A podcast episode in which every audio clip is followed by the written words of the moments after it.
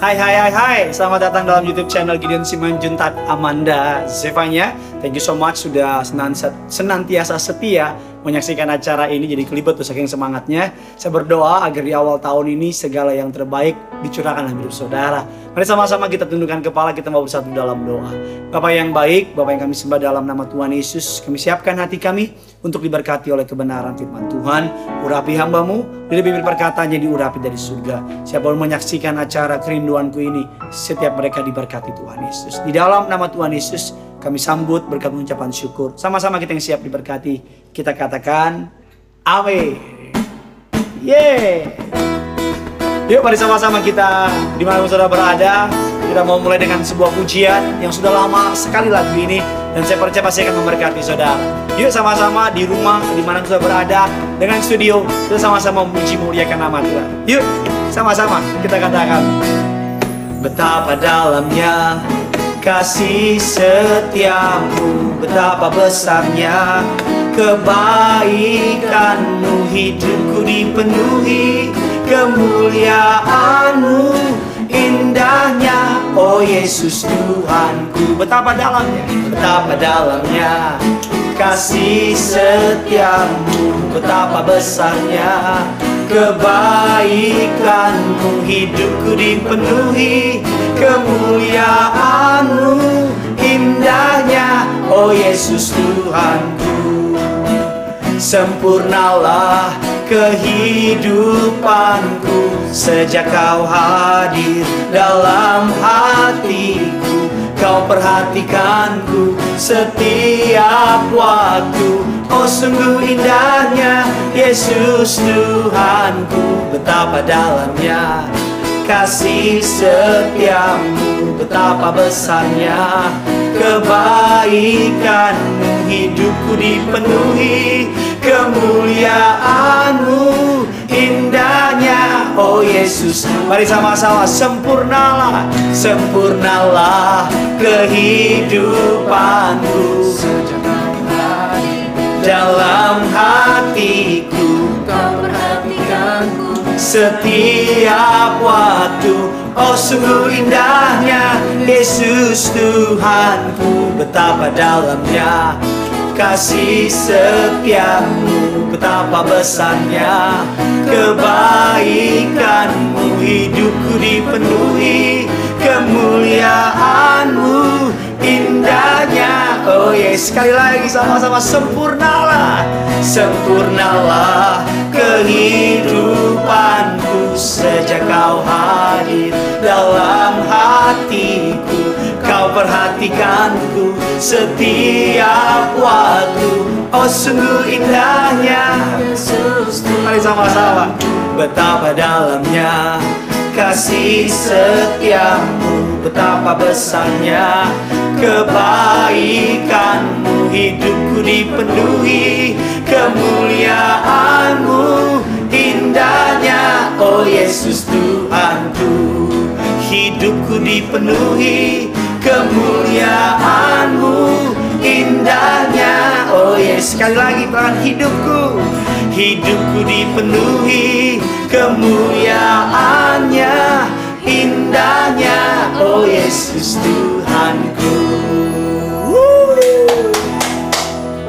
Banyak yang percaya bahwa hidup saudara dan saya dipenuhi oleh kemuliaannya.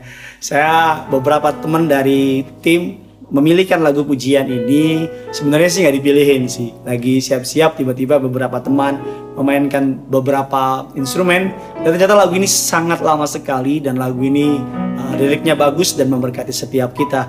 Hidup saudara dan saya dipenuhi oleh kasih setia Tuhan, hidup saudara dan saya dipenuhi oleh kebaikan Tuhan. Bahkan dikatakan dalam refnya, sempurnalah kehidupanku sejak Tuhan hadir dalam hidup saudara dan saya. Beberapa waktu lalu kita merayakan Natal, kehadiran Tuhan Yesus datang ke dunia.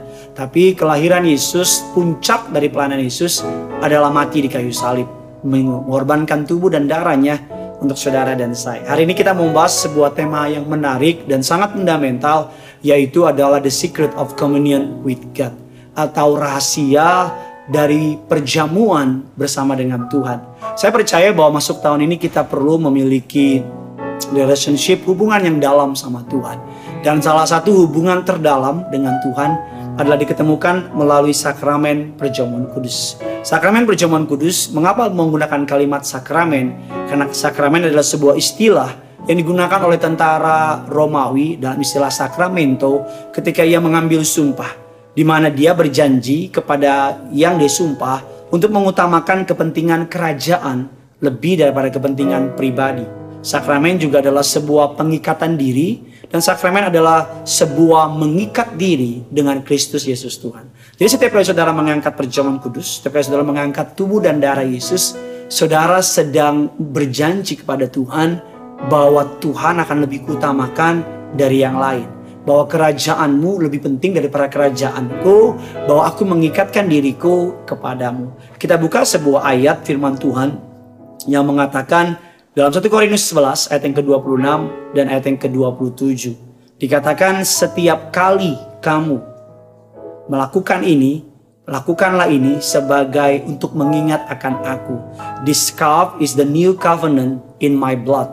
Do this as often as you drink it, in remembrance of me. For as often as you eat this bread, bread and drink the cup, you proclaim the Lord's death until he comes. Setiap kali saudara mengambil tubuh dan darah Yesus, saudara melakukan ini sebagai mengingat akan dia. Sedikit hal yang mau kita pelajari, saudara, banyak orang mengkomplain, mengapa perjamuan kudus harus tiap hari? Saya mau bilang sama saudara, kalau kita bisa baca firman tiap hari, bisa nyembah tiap hari nggak masalah, harusnya terima tubuh dan darah Yesus juga nggak masalah dong setiap hari. Ada beberapa konteks yang dipercaya oleh beberapa orang. Yang pertama adalah konteks transubstansiasi, yaitu ketika roti dan anggur diubah menjadi tubuh dan darah. Jadi ketika saudara menerima roti dan anggur, saudara harus menaruh imanmu bahwa ini tubuh dan darah. Waktu saudara beriman kepada Allah, Allah perhitungkan itu. Jadi bukan benar-benar daging ketika dipegang. Karena kalau daging yang kita pegang atau darah yang kita minum langsung, itu banyak yang pingsan pasti di gereja, saudara. Tapi ketika kita angkat, kita percaya, itu berubah. Ini yang dipercaya oleh gereja di mana saya melayani, yaitu Gereja Tiberius. Gereja Tiberius percaya bahwa roti dan anggur adalah benar-benar tubuh Kristus dan darah Yesus Kristus. Gembala sidang saya, Pendeta Pariaji, beliau diajar oleh Tuhan untuk mengembalikan kuasa perjamuan kudus dan minyak urapan. Di balik tubuh dan darah Yesus ada kuasa yang luar biasa. Dan dikatakan konteks yang kedua adalah konsubstansiasi. Tubuh Kristus hadir bersama dengan roti dan anggur. Jadi tubuhnya hadir bersama-sama dengan roti dan anggur. Tetap uh, roti dan anggur, tapi tubuh Yesus hadir. Dan konsep yang ketiga yaitu konsep memorialisme, yaitu roti dan anggur hanya lambang untuk membantu kita mengingat Kristus dan pengorbanannya. Kalau saya percaya, ini iman saya, bahwa tubuh dan darah Yesus benar-benar makanan, benar-benar minuman. Firman Allah mengatakan demikian. Sama-sama kita lihat, terambil dalam Yohanes enam, empat puluh tujuh. Aku berkata kepadamu, sesungguhnya barang siapa mempercayai, ia punya hidup yang kekal. Akulah roti hidup, nenek moyangmu telah makan mana di padang gurun dan mereka telah mati. Inilah roti yang turun dari surga. Barang siapa makan daripadanya, ia tidak akan mati. Akulah roti hidup yang telah turun dari surga. Jikalau seseorang makan dari roti ini, ia akan hidup selama-lamanya. Dan roti yang kuberikan ini, ialah dagingku yang akan kuberikan untuk hidup dunia. Mengapa gereja Tiberias sangat percaya melalui kuasa perjamuan kudus? Karena kita percaya dalam meja perjamuan kita mengingat bahwa kuasa musuh sudah dikalahkan.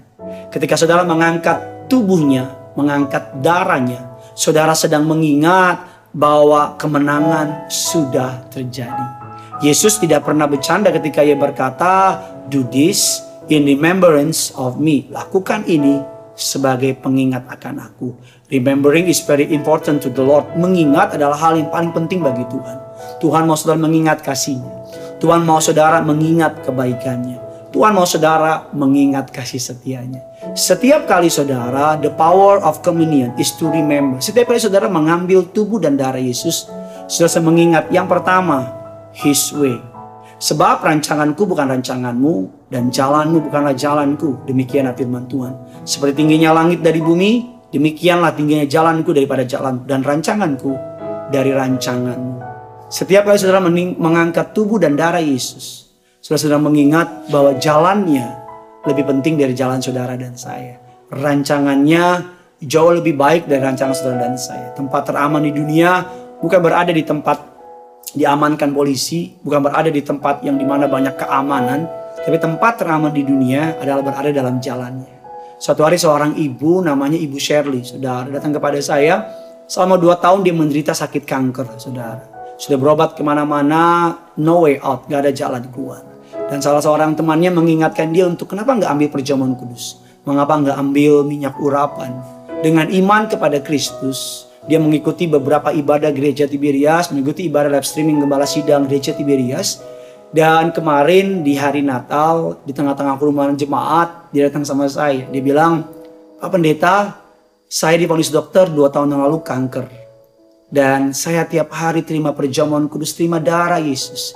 Terima saya mengingat pengorbanan Tuhan di kayu salib. Dan setiap kali saya mengingat pengorbanan Tuhan di kayu salib, rasa takut saya hilang, rasa khawatir saya hilang. Walaupun rasa sakit dalam, dalam tubuh tetap ada. Dan dia cek, dia cek, dia cek. Dan puji Tuhan di hari Natal kemarin, mukjizat Tuhan berikan. Kankernya tidak ada sama sekali. Ketika kita menerima darah Yesus, kita sedang mengingat bahwa jalan Tuhan lebih tinggi dari jalan kita. Yang kedua, ketika kita mengangkat tubuh dan darah Yesus, kita sedang mengingat apa? Yang kedua adalah His faithfulness atau kesetiaannya. Ya Tuhan, kasihmu sampai ke langit, setiamu sampai ke awan. Betapa berharganya kasih setiamu ya Allah. Anak-anak manusia berlindung dalam naungan sayapmu. Mazmur delapan puluh sembilan ayat dua puluh tiga mengatakan demikian. Ayat dua dan tiga. Aku hendak menyanyikan kasih setia Tuhan selama-lamanya. Hendak memperkenalkan kesetiaanmu dengan mulutku turun-temurun. Sebab, saya suka sekali. Sebab kasih setiamu dibangun untuk selama-lamanya. Kesetiaanmu tegak seperti langit. Mazmur seratus tujuh belas ayat yang kedua. Sebab kasih setianya hebat atas kita. Kesetiaannya Tuhan untuk selama-lamanya. Yesaya dua puluh lima ayat yang pertama. Ya Tuhan, Engkau Allahku. Aku mau meninggikan Engkau. Mau menyanyikan syukur bagi namamu. Sebab dengan kesetiaan yang teguh, Engkau telah melaksanakan rancanganmu yang ajaib. Yang telah ada sejak dahulu. Yang terakhir, Ratapan tiga, dua puluh dua sampai dua puluh tiga. Tak berkesudahan kasih setia Tuhan. Tak habis-habisnya rahmatnya. Selalu baru tiap pagi. Mengingat akan kesetiaannya. Apapun yang saudara sedang hadapi hari ini, ingat. Setiap kali saudara mengangkat tubuh dan darah Yesus, kalau sudah mengingat, dia setia. Dia gak pernah tinggalin saudara. Dia gak pernah lupakan saudara. Yang ketiga, yang terakhir, mengapa perjamuan kudus begitu penting? Saya mau ngambil dari sudut pandang yang ini, saudara. Karena saya percaya di sudut pandang yang lain, tapi hari ini Tuhan taruh di hati saya. Yang ketiga, the power of communion is to remember His promises. Untuk mengingat janji-janjinya. dua Korintus satu ayat yang ke dua puluh. Sebab Kristus adalah ya bagi semua janji Allah. Itulah sebabnya oleh dia kita mengatakan amin untuk memuliakan Allah. Setiap kali engkau mengangkat darah Yesus, tubuh Kristus, engkau mengimani Yesus sudah mati di kayu salib, sudah membayar lunas semua dosa saudara dan saya. Engkau sedang membuka jalan. Karena Yesus adalah passwordnya. Yesus adalah kata kuncinya. Yesus adalah yang membuka jalan. Akulah jalan, kebenaran, dan hidup. Dia adalah pembuka jalan dalam saudara. Apapun masalah saudara, angkat darah Yesus. Angkat tubuh Yesus. Imani at the cross. Di atas kayu salib. Dia sudah selesaikan semua. Satu ayat yang terakhir. Mazmur seratus sembilan belas. Ayat yang ke lima puluh. Inilah penghiburanku dalam sengsaraku, bahwa janjimu menghidupi aku. Bahkan Roma empat ayat dua puluh satu, dengan penuh keyakinan bahwa Allah berkuasa untuk melaksanakan apa yang telah Ia janjikan. Ia yang telah memanggil kamu adalah setia, Ia juga akan menggenapinya. satu Tesalonika lima ayat yang ke dua puluh empat.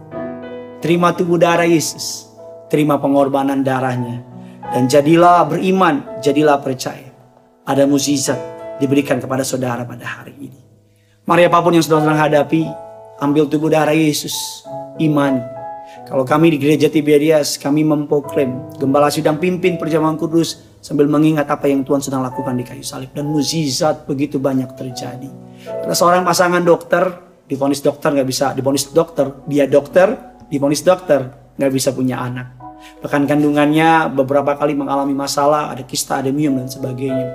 Bahkan dokter bilang nggak usah mimpi, nggak usah harap bisa punya anak. Long story short, saudara, walaupun dia dokter, dia tahu diagnosa dokter, dia tahu kemungkinannya, dia ngerti ilmu kedokteran. Tapi dia lebih paham lagi bahwa ilmu kerajaan surga jauh lebih tinggi. Dan dia percaya, dan malam Natal kemarin dia kirim W A sama saya dengan istri. Dan mungkin kalau saya boleh kasih lihat, saudara, dia kirimkan foto dengan beberapa, sebentar ya saudara. Dia kirimkan foto dengan beberapa test pack. Kalau saudara lihat,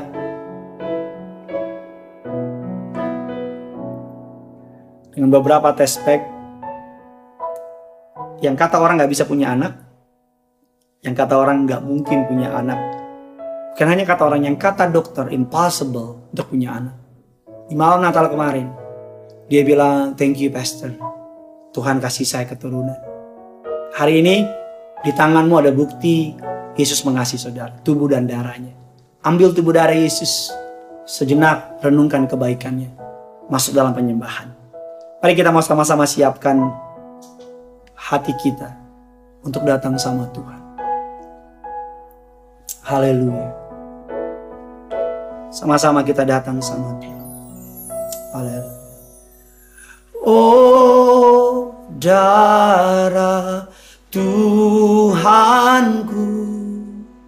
sumber pembasuhku, sucilah hidupku hanya oleh darah Yesus.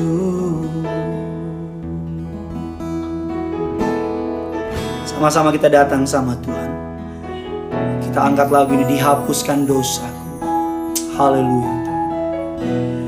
Dihapuskan dosaku hanya oleh darah Yesus.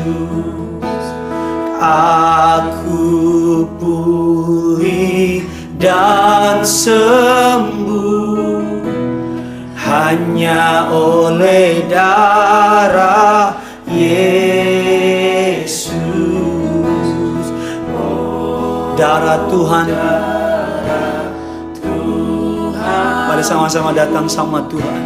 Sumber pembasuhku, sucilah hidupku hanya oleh darah Yesus. Oh darah Tuhanku, sumber pembasuhku, sucilah hidupku hanya oleh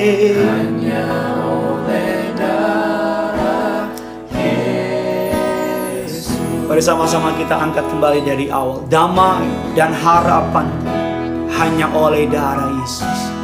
Damai dan harapanku hanya oleh darah Yesus.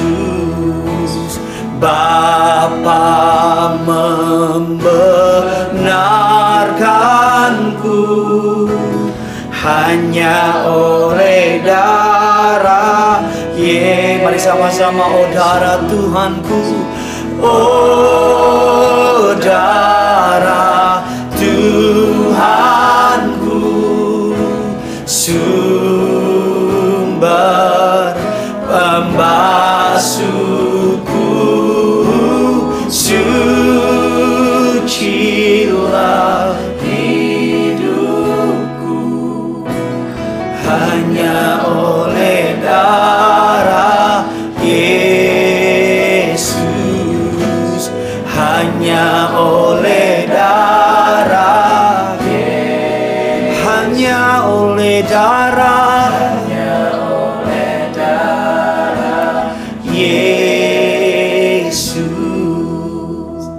Pada apapun yang saudara sedang alami hari ini, apapun sakit penyakit saudara, kita berdiri di atas darah Yesus. Pegang bagian sakit saudara. Dan saya percaya kuasanya dahsyat, tak berkesudahan, tidak dibatasi ruang, waktu, dan tempat. Hari ini penyaiman doa. Oleh bilur-bilur Tuhan Yesus engkau sudah sembuh. Oleh kuasa darah Yesus yang sakit disembuhkan, yang terluka dipulihkan, yang terikat dilepaskan. Senjata terbesar, terbaik, senjata yang gak pernah gagal, kuasa darah Yesus. Hamba mau berdoa dalam nama Tuhan Yesus. Ada mukjizat kesembuhan, ada kuasa kesembuhan, ada divine intervention, ada intervensi kerajaan surga. Kesembuhan terjadi, mukjizat terjadi, kutuk dipatahkan, kuasa gelap dibatalkan, tidak berkuasa. Di dalam nama Tuhan Yesus, kami pegang janjimu, kami terima dengan iman. Amin. Tulis komentar di bawah, mukjizat apa yang sudah sudah alami, kesembuhan apa yang sudah alami melalui kuasa darah Yesus. Bagikan kabar baik ini, karena saya percaya darah Yesus berkuasa memberkati saudara dan saya. Bagikan sebanyak mungkin, semakin banyak yang diberkati, semakin banyak jiwa diselamatkan, semakin nama Tuhan dipermuliakan. Yang punya surga, crazy in love with you. Bye-bye.